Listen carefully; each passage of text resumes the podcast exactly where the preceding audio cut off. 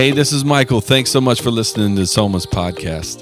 Before this week's teaching, I just want to take a second and thank you. Thanks for listening. Thanks for sharing and subscribing. It makes a huge impact. Enjoy the message.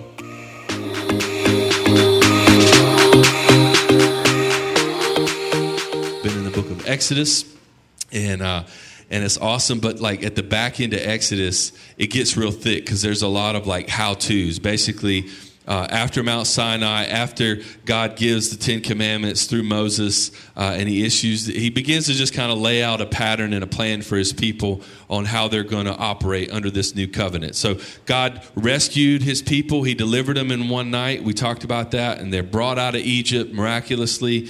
And so it happened quick, but now they're going to, over the course of 40 years, he's really going to work them over and he's really going to reform them, make them look uh, a little bit more like God's people. And he begins this covenant. So he steps into a relationship with them. And so uh, he gives them kind of a, a pattern for how that relationship is going to look. And he gives them some rules and some regulations, some boundaries, if you will, to help guard their hearts and really um, allow them to, to thrive in that relationship. And one of the things that we see in Scripture um, is he, he begins to lay out for them um, the idea of like the tabernacle. So if you're if you're new to church space, you don't know anything about tabernacle. The idea is that God has desired to dwell with His people from day one. So all the way back in Genesis, He was dwelling, He was there, but sin enters the picture and it separates us from God. And now, because of the covenant with Abraham and Isaac and Jacob, He's the He's, he's the God of these people. He rescues and redeems them out of Egypt. And he says, Hey, I desire to spend time with you, build a relationship with you. Here's what we're going to do we're going to create a model for us to build and grow in intimacy. And so, um, and so we see in, in Exodus like this model for prayer that we can apply to our lives. And uh, majority of people you know, even if they don't share your convictions in Jesus, pray. They pray. They don't know what they're praying for, who they're praying to, how they're doing. You know what I mean? People don't know what to do when it comes to prayer, but they pray. When things pop off, when things get hard, we pray. You get in a wreck, even if you're not a believer, you say, "Oh God," like that's what you say. That's a prayer, right? That's just like, "Oh, it's going down." Like, we're, please save me. Uh, plane starts to, to, to you know to go down. What do you do? You pray, right? When things are when when you know you get you get word at, uh, at work and people are getting laid off, or you get bad news, or anytime things are happening in our world that affect us, that are outside of our control, we go, I got to go to something bigger than me. And, and, and you know, and if you and I, like in followers of Christ, we, we go to Jesus and we just pray into God and, and we're asking Him to intercede on our behalf. But even people who don't share your convictions, they're, they're praying and they're going, something outside of me's got to got to step up in this moment. And so, um, but so many of us, we don't know how to pray. And so we have like these memorized prayers that we prayed when we were kids. Now I lay me down to sleep. I pray the Lord my soul to keep. And if I die before I wake, I pray the Lord my soul to take, which is like, now I'm laying down, please don't kill me. And if you do, send me to heaven. You know what I mean? It's like, but we teach that to, to little kids. It's really kind of depressing. Um, but we do, we do these memorized prayers. The same prayer, you know, I, I remember growing up and it was like the same people prayed in the same way all the time. You know, and you had like these, these prayers that you prayed when it was time to eat or when it was time to sleep or whatever. And what God desires from us and for us is that he, we would be in relationship and we would be able to just pray and just talk. So you don't have to have a cadence.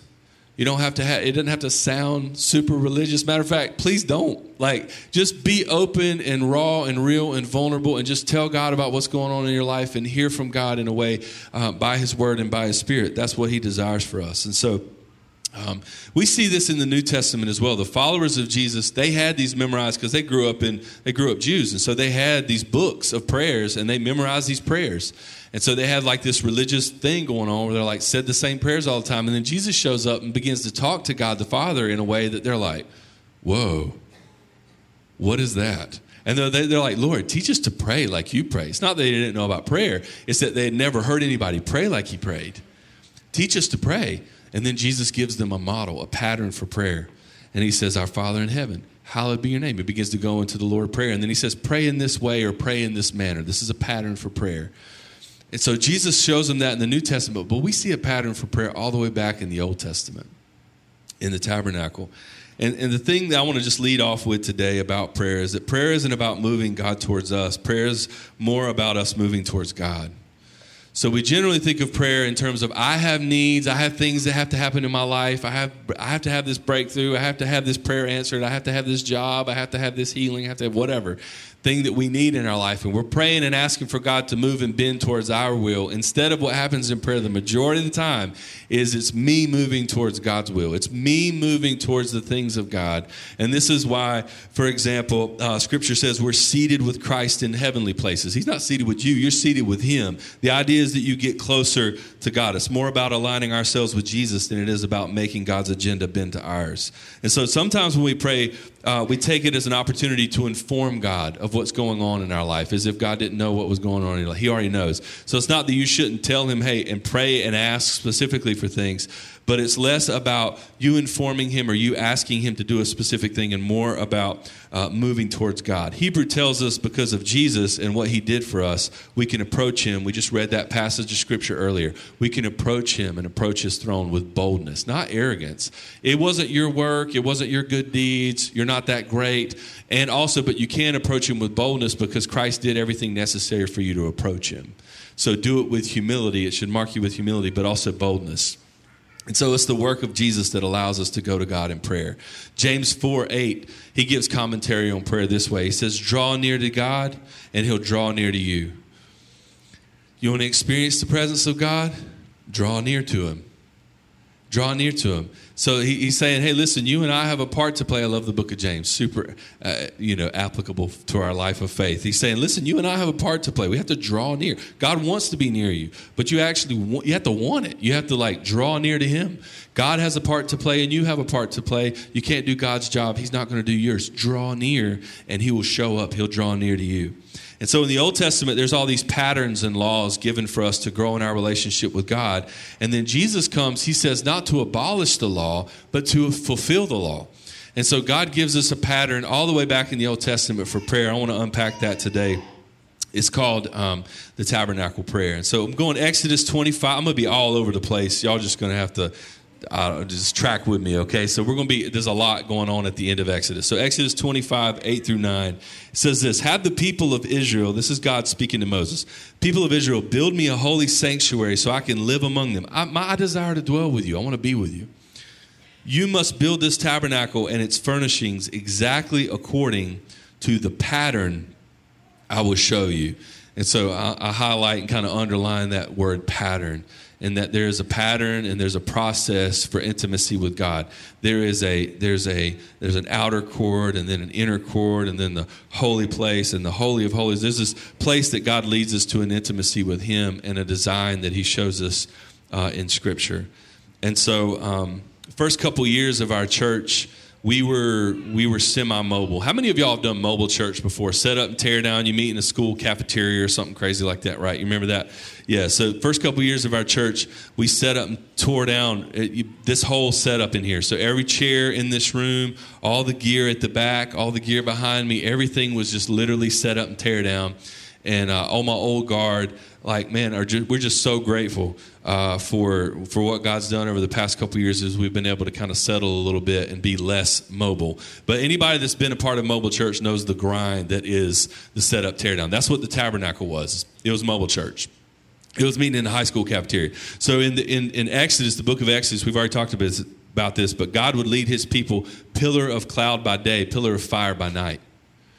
And so that's the way he leads them this entire time. And, uh, and when he moved, they moved. Because how many of you know church without the presence of God is just not church? You know what I mean? So he, he's just like, I'm over here. It's like, cool, that's where we're going now. We're going to set up tabernacle over there. And then they would meet and commune with God wherever he was at.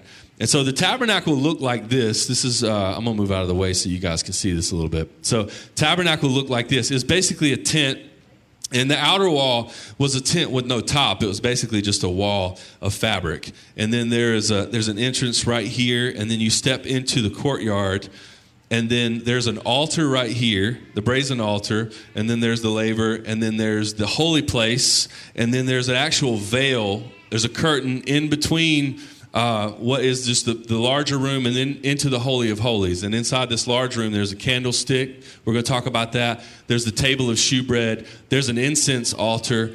And then inside of the, the Holy of Holies is the Ark of the Covenant. And so that's what we're going to hit today. But that's what it looks like. It's mobile church. And so you had an outside tent with no top. Inside of that, you had a tent with a top. And, and inside of that tent is the Holy of Holies, the Ark of Covenant. That's where God rested and the, the pillar of cloud was. And so there was this process for communing with God and spending time with God. And that's what we're going to talk about today. Um, we see this in Exodus 33 11. This is kind of our mark and our goal for the people of God. This is what, man, I would love for this to happen for all of us. Exodus 33 11, it says, Inside the tent of meeting, the Lord would speak to Moses face to face as one speaks to a friend. And so we see in the Old Testament glimpses of like what God, what God's desire is for us in terms of relationship, and this is it, uh, where God has this relationship with Moses, and because of Christ, actually, you and I have access to this. Now, outside of Christ, we probably wouldn't, but like you and I, we have access. We have access to this meeting God face to face, speaking to a friend. That's that's what prayer should look like. And so, um, we're going to look back at Exodus in this pattern to teach us to pray. Um, and so, uh, we're, I'm going to. There's seven. There's seven steps. Okay, so if you're note takers and and, and you you really love kind of. Uh, dialing in on some of the points and some of the places that we go scripture wise. There's seven steps. The first one is the outer court. The outer court. So that big rectangle. Uh, and the idea is that we step in and we give God thanks and praise as we step into the tabernacle. This is Exodus 27 9. Make a courtyard for the tabernacle. It's about 150 feet by 75 feet. Uh, and this is the first step that we take. Exodus 27 16. For the entrance to the courtyard, provide a curtain 20 cubits long of blue, purple, scarlet yarn, finely twisted linen, the work of an embroiderer, with four posts and four bases. What's so cool is you guys read Exodus in your own time. Go back and read Exodus 25, starting there and moving forward as he talks about God begins to give specific instruction to Moses on how to build the tabernacle what's awesome is, is, is towards the end of the book, as they built the tabernacle, at the end of it, when everything was finished, Moses inspected everything. And the Bible tells us that it said, and then Moses, they built the tabernacle exactly how God had instructed. And then his presence filled it.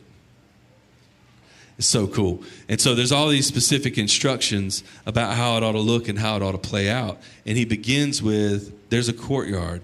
And so, how do we start when it comes to prayer? we start by giving God thanks and praise. This is Psalm 104. Enter his gates, that's what this is, his gates with thanksgiving and his courts with praise. Give thanks to him and praise his name. I grew up in a church. We had hymnals in my church back in the day. We used to sing this song I will enter his gates with thanksgiving in my heart. I will enter his courts with praise. I was the only one. I will say, This is the day that the Lord has made. I will rejoice, for he has made me glad. Come on. He has made me glad. He has made me glad. All right, what's up? All right, so it's like, but it was, it, that's the way we're supposed to enter into the court, enter into the tabernacle is with thanks and praise. Thanks and praise. So our prayer starts with not I need, not old junk, not this is oh like I'm. It's prayer starts with a building a discipline and a daily daily discipline of thank you God, thank you. Thank you for who you are. Thank you for what you've done, and begin to praise Him, regardless of your situation and regardless of your circumstances, because He deserves praise, regardless of that. And so, uh, Jesus starts off His teaching model in prayer when He's talking to His followers, and they say, Teach us how to pray. He says, Our Father who art in heaven, hallowed be your name.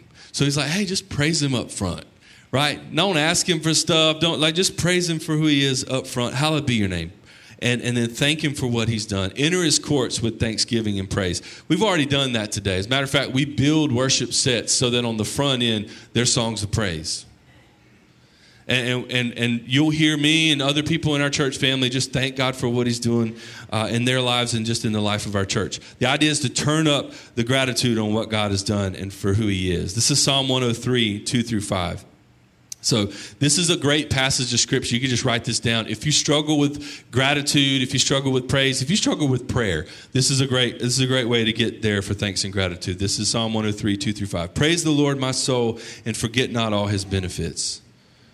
Don't forget what he's done.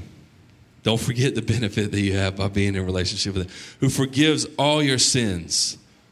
God who forgave all your sins. Let's just stop right there. You're good Well, I mean, what, I mean, that's it. I mean, he's, he's forgiven all your sins and heals all your diseases, redeems your life from the pit, crowns you with love and compassion, who satisfies your desires with good things so that your youth is renewed like eagles. This is the God that we serve. And so, again, enter his courts with thanksgiving and praise, being reminded of the faithfulness of God, what he's done in our life. And so, um, hey, do me a favor do me a favor because I think we just need to stop and just thank Him for what He's done. I want you just for 10 seconds to just make some noise, clap, shout, praise, do whatever, and just thank God for who He is. Come on. If you're grateful for what He's done, come on, 10 seconds. Thank you, Lord, for loving us for pursuing us, for salvation, for sanctification, for transformation, for all that you do. We thank you, we praise you. So that's that's how you start prayer. You start with thank you. You start with praise, and then uh, you go from the outer court, and then you go by the brazen altar. And so the brazen altar, the whole idea is to focus on the cross. And the brazen altar uh, is where they would have had animal sacrifices.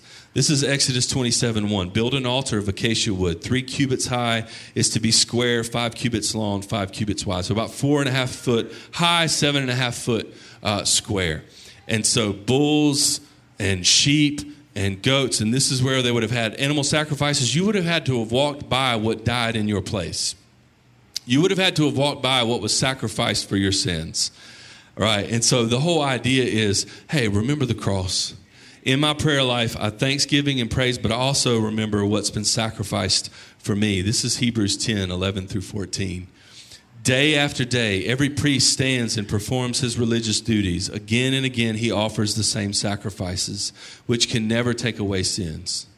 This is why Jesus comes but when this priest, Jesus, has offered for all one time, uh, all time one sacrifice for sins, he sat down at the right hand of God, and since that time he waits for his enemies to be made his footstool. For by one sacrifice he has made perfect forever those who are being made holy.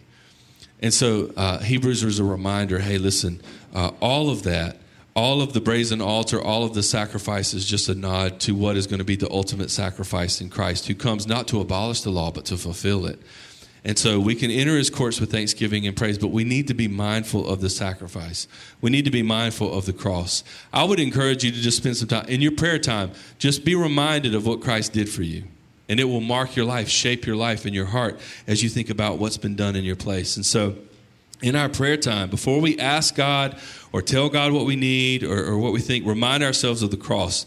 And if you struggle with thinking about the cross, Isaiah does it for us. So the prophet Isaiah, 400 years before it happened, here's what he says in Isaiah 53 5. He was pierced for our transgressions.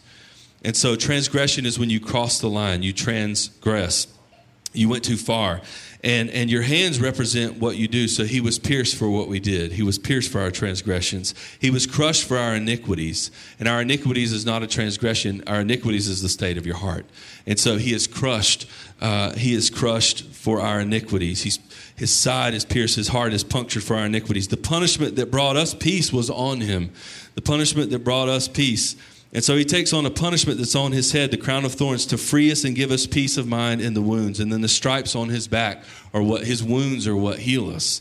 And so when we pray and think about the brazen altar as the cross, and we think, God, what you've done in my place, I want us to think about these. The nails are this freedom from my past, and the spear in Jesus' side is this, is this freedom from my heart. So freedom from my, ha- my past is I don't have to be. Uh, full of shame. I don't have to drag that junk around any longer. Christ has paid for all of it. Let me confess my sins and find forgiveness. Let me confess my sins to one another and find healing. Move forward, right? Stop bringing up old you. Move forward in Christ. The idea is I can find freedom from my past, but also I can find freedom from my heart, the iniquities of my heart. There's some things in me that just aren't great.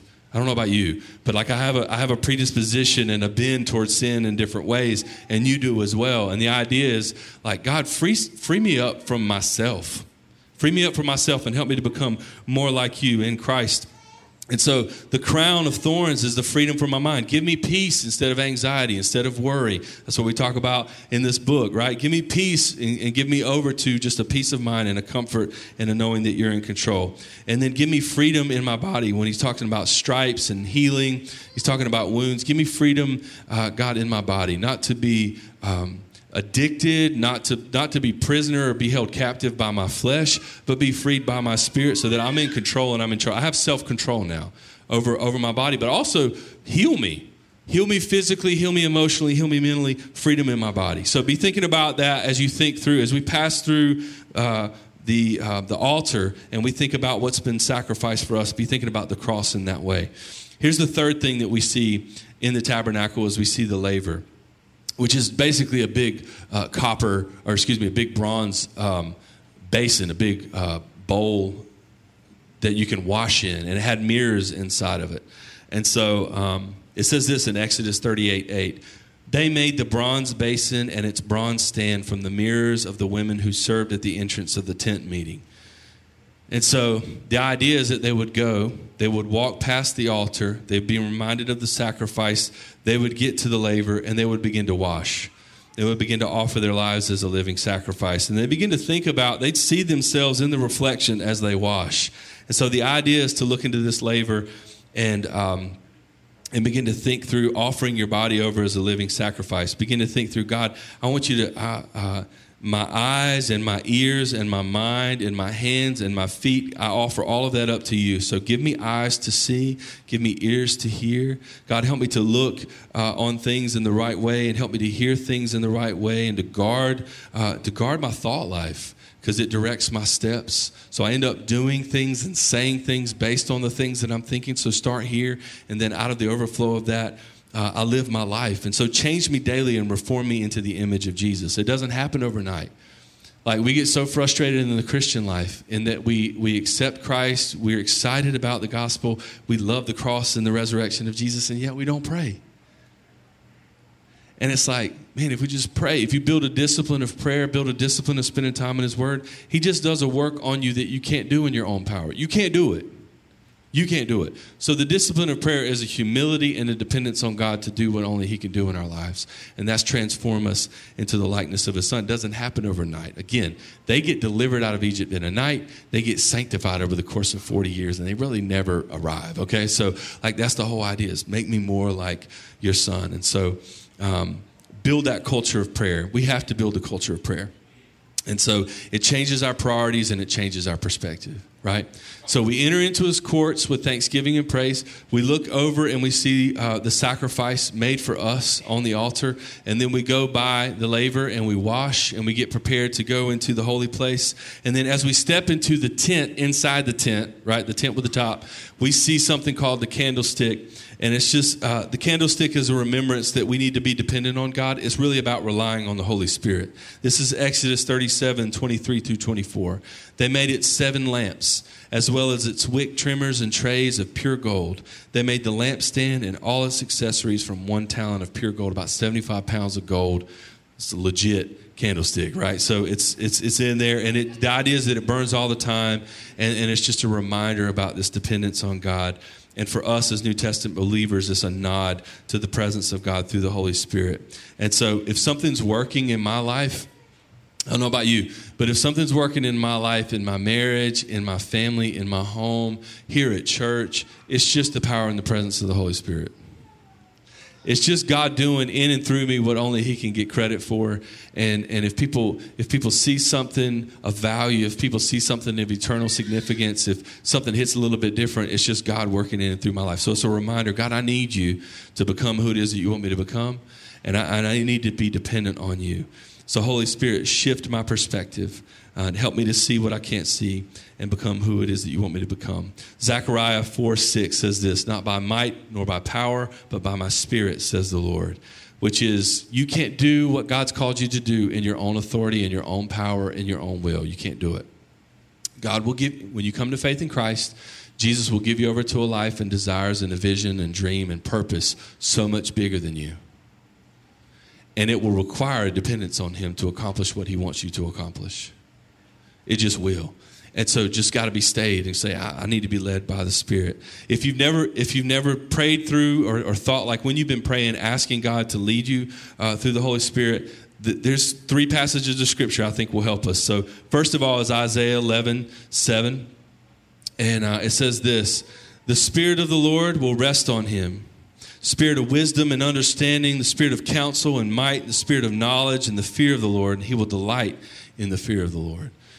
So, a couple things on that is like I, I, want wisdom and understanding. It's like, God, give me eyes to see and understand supernaturally. Give me wisdom that just hits people a little bit different. That sometimes, have you ever been there where you're just wise and discerning and you understood something and people are like, dang, that's really wise. It's like, but it wasn't really you. You know what I mean? It was just like, I know, I don't know where that came from. It just, just kind of came out. You know, it's like, and it's just God doing a work in you. Same thing when it comes to counsel. Give me words to say that give life to people.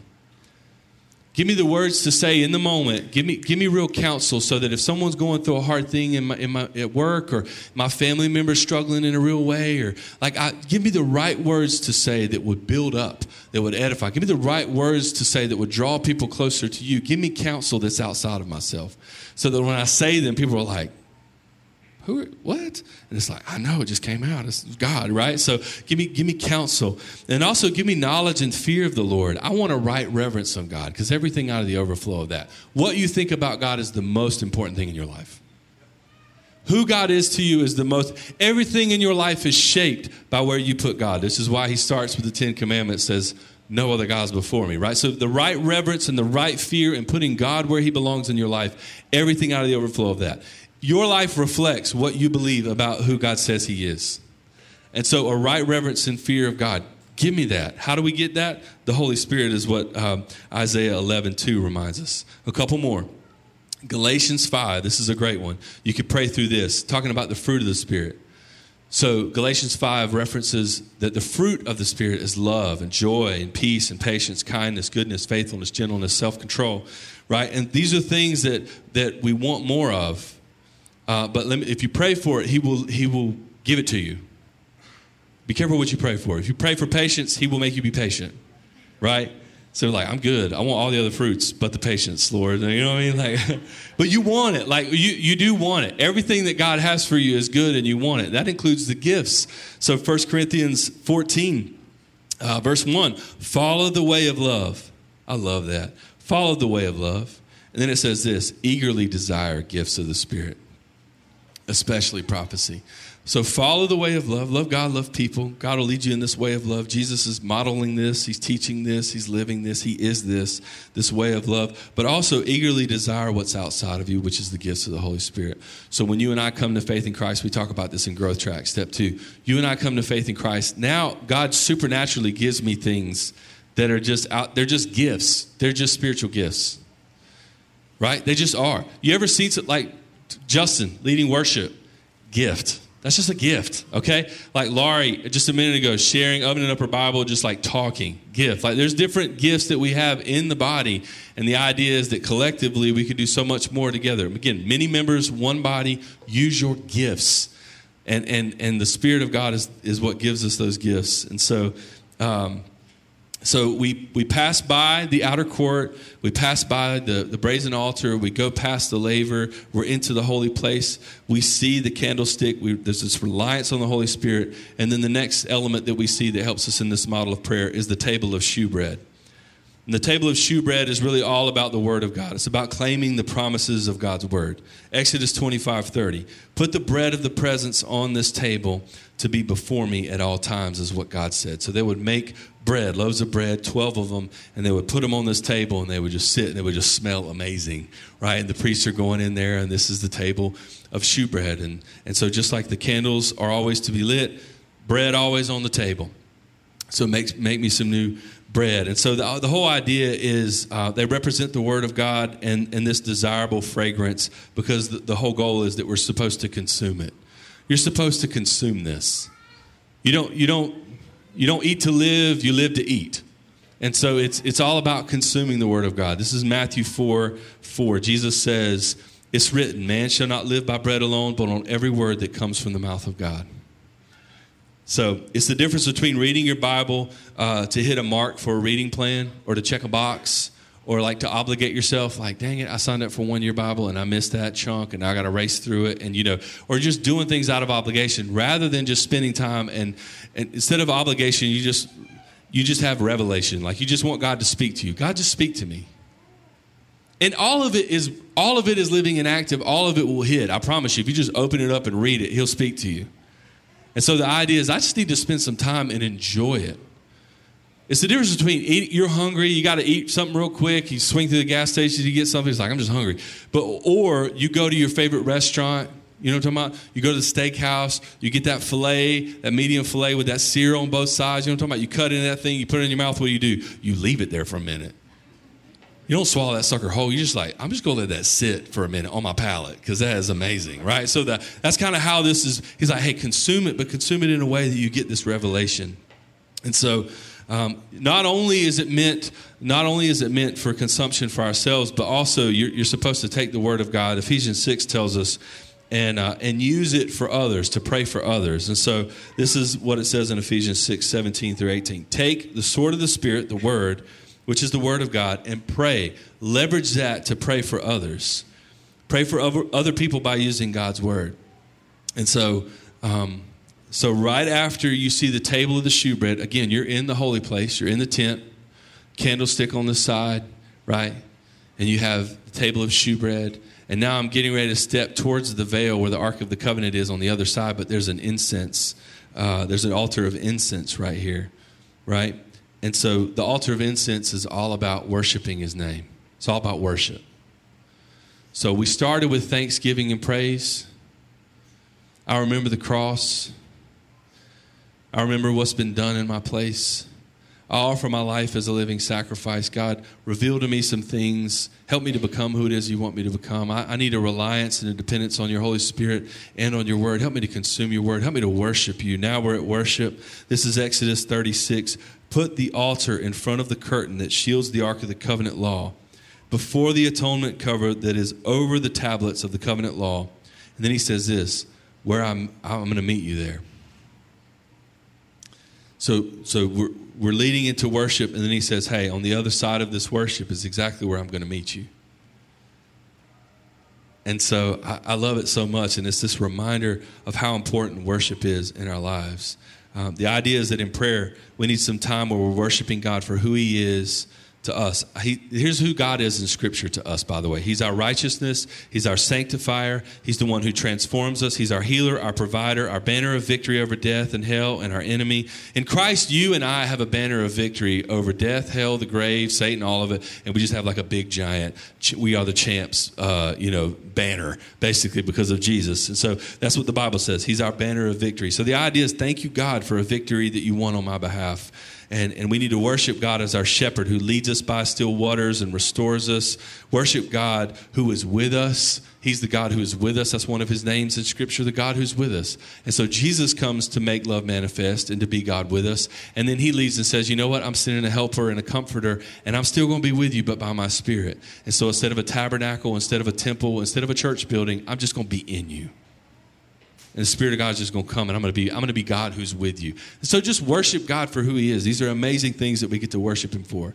And so after this, we we after this moment, after we worship, we step through the veil, and now we're into the holy of holies.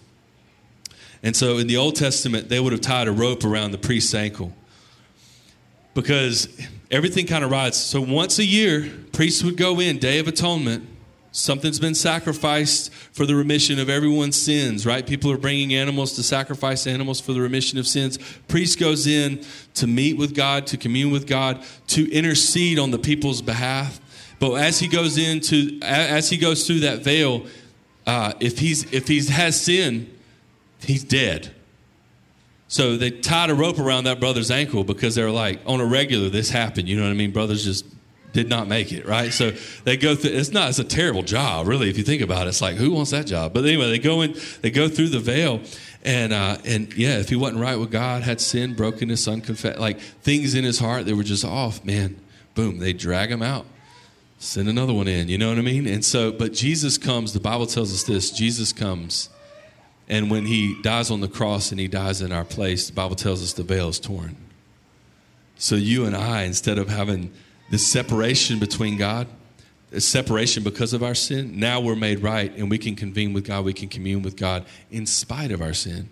So, because I believe in Christ and I've trusted Him with my life and I've surrendered my life to Him, even, even with not being perfect, even with not having it all together, I can still commune with God. I can still have a relationship. I can still grow. That's good news for everybody in this room. Everybody you've ever met, right? Is that the veil's been torn and you and I can have a communication. We can have a relationship with the God who loves us, who's for us. And so this is what, this is the last element. This is the ark. We're right here in the Holy of Holies. This is the Ark of the Covenant gold box, some rails. There's cherubim, there's angels on the top that, that touch on either side. They cover their eyes and their wings touch on either side. And in between is a mercy seat, which is where God meets with Moses and where God meets with these priests. And so uh, here's what it says Exodus 25 22. There above the cover between the two cherubim, cherubim uh, that are over the ark of the covenant law, I will meet with you. And so priests would go into the holy holies, meet with God. But when they met with God, it wasn't about them. And here's, here's where I'm going to land. So, all this moment is about building up to a place, an intimacy with God, a maturity, and a walking with God. And then they get to a moment where they finally meet with God. And what do the priests do in that moment? They intercede on other people's behalf. They're praying for other people. I remember the, the church that sent us to start Soma, there was a lady who used to sit up front, and she had an oxygen tank. And she was she was older and sat very right dead center right here where Landon's sitting every single week during worship. And she would come up at the beginning of service. It was a large church. She would come up. I would lead worship, part of, part of our worship team, and she would come up and she would always bring like a, a plate of cookies but she would always wait until like the end of the countdown. It was real awkward. Like she would come and she would work her way up, and the countdown's over, and we're like, "Hey, good morning, everybody!" It's like, boom, there's slid slid a slid a plate of cookies up on the stage. I'm like, "All right, like what you know, like what am I doing with this? Is so great."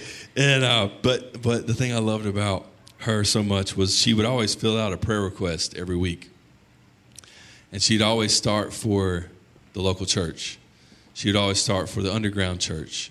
She would talk about people, she, people in her lives who were struggling, people who had addiction, people who needed a breakthrough, people who needed a healing touch, people who needed. She had a laundry list every single week of people who needed prayer, and then at the very end it would say, "And God, please heal me, please touch me." And she talked about how she was she had chemo that week, and she had had stage four cancer, but she was always at the bottom of her list.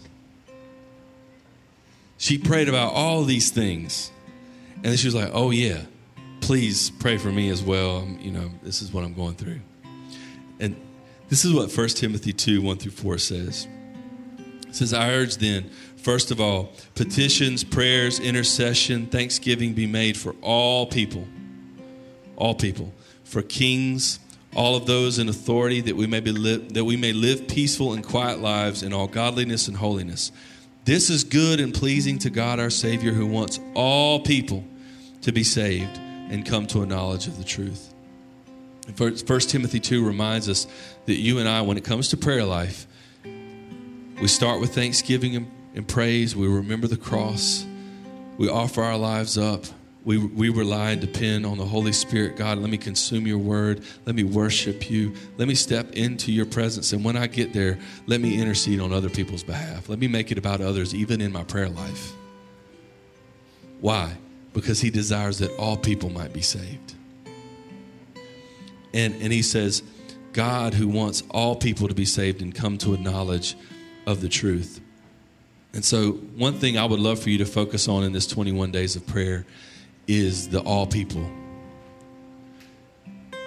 Some churches, I mean, uh, this is not, uh, this is our, our First Timothy marks what we believe about uh, prayer, what we believe about the heart of God, what we believe about what we desire God to do is that He would see all people saved not a remnant, not some, not a percentage, not it, it's the heart of God that everybody that you know would be would have the, the gospel message lived out in a way like your life would transform people in a way it would just draw them closer to Christ. And the way that the, all people are going to be saved is you and I, we, we preach with our lives. And it's not that everybody will respond to that message. It's just that his heart is that all people would be saved. And so you and I have an opportunity. We're plan A. There is no plan after us, by the way. Like Jesus leaves, he commissions his church and he says, Love God, love people, make disciples to the ends of the earth. I want you to reach people. I want you to serve people. I want you to make it about others. I want you to intercede. I want you to love. Not make it about you, make it about others. And so during 21 days of prayer, that's my that's our heart, that's our goal as we head towards the fourth service, as we head towards the fall, is that we would see salvation and that we would see transformation and that we would see people's lives redeemed and relationships restored and people healed. And, but there's people in your life that only you can serve and reach in a way that only you can. Uh, people in this room can't do it in the same way that you can, but you can. God's commissioned you and He's planted you there for a purpose and a reason. Because His heart is that all people might be saved. And so let's make it about others in this season. Let's just pray and ask God for bold. Let's just pray bold prayers. Let's just pray Him for more fruit of the Spirit. Let's just pray Him to help us and remind us of what He sacrificed in our place. Let's just pray and ask Him to reach and save and help us to, uh, to love well and, and serve people who are far from Him in this season. Matter of fact, great homework assignment. Today, before you leave, take that prayer card in front of you. Write down a name of a person that you know needs to come to faith in Christ, that you know is far from God, that you know needs a church family. Write them down, pray for them. We'll pray for you. We'll pray with you as a team. And we'll ask God to do what only He can do in their life. Let me pray. Jesus, thank you so much for the way you love us. Thank you that you pursue us. Thank you that you're after the heart of every single person in this room.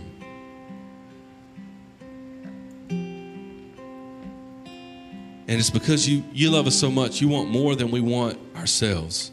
We don't have your perspective.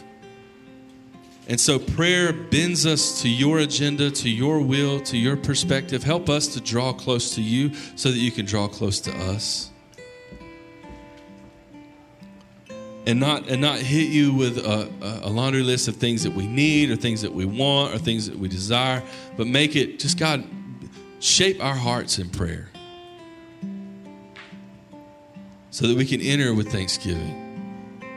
So that we can be reminded that you love us, that you're for us, our dependency on you, our worship for you, and then ultimately lead us into your presence so that we can intercede for other people, make it about other people, even in our prayer life. If you're here and you've never placed your faith and your trust in Jesus, and I know we're talking tabernacle prayer and I know we're talking Old Testament, but man, Jesus comes to fulfill the law, not to abolish it. He comes so that you and I could be right relationship with God. Every sin, past, present, and future, Christ came, died for in your place, and then rose again so that you could be made right with God. You could have a real relationship with Him. Converse as if you were talking to a friend. But you got to surrender your life.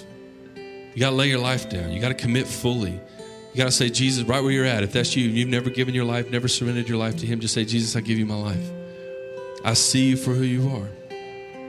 God, it's worth going all in today, and I give I give you my life. I'm sorry I made it about me. Help me to make help me to make it about others and pursue you for the rest of my life.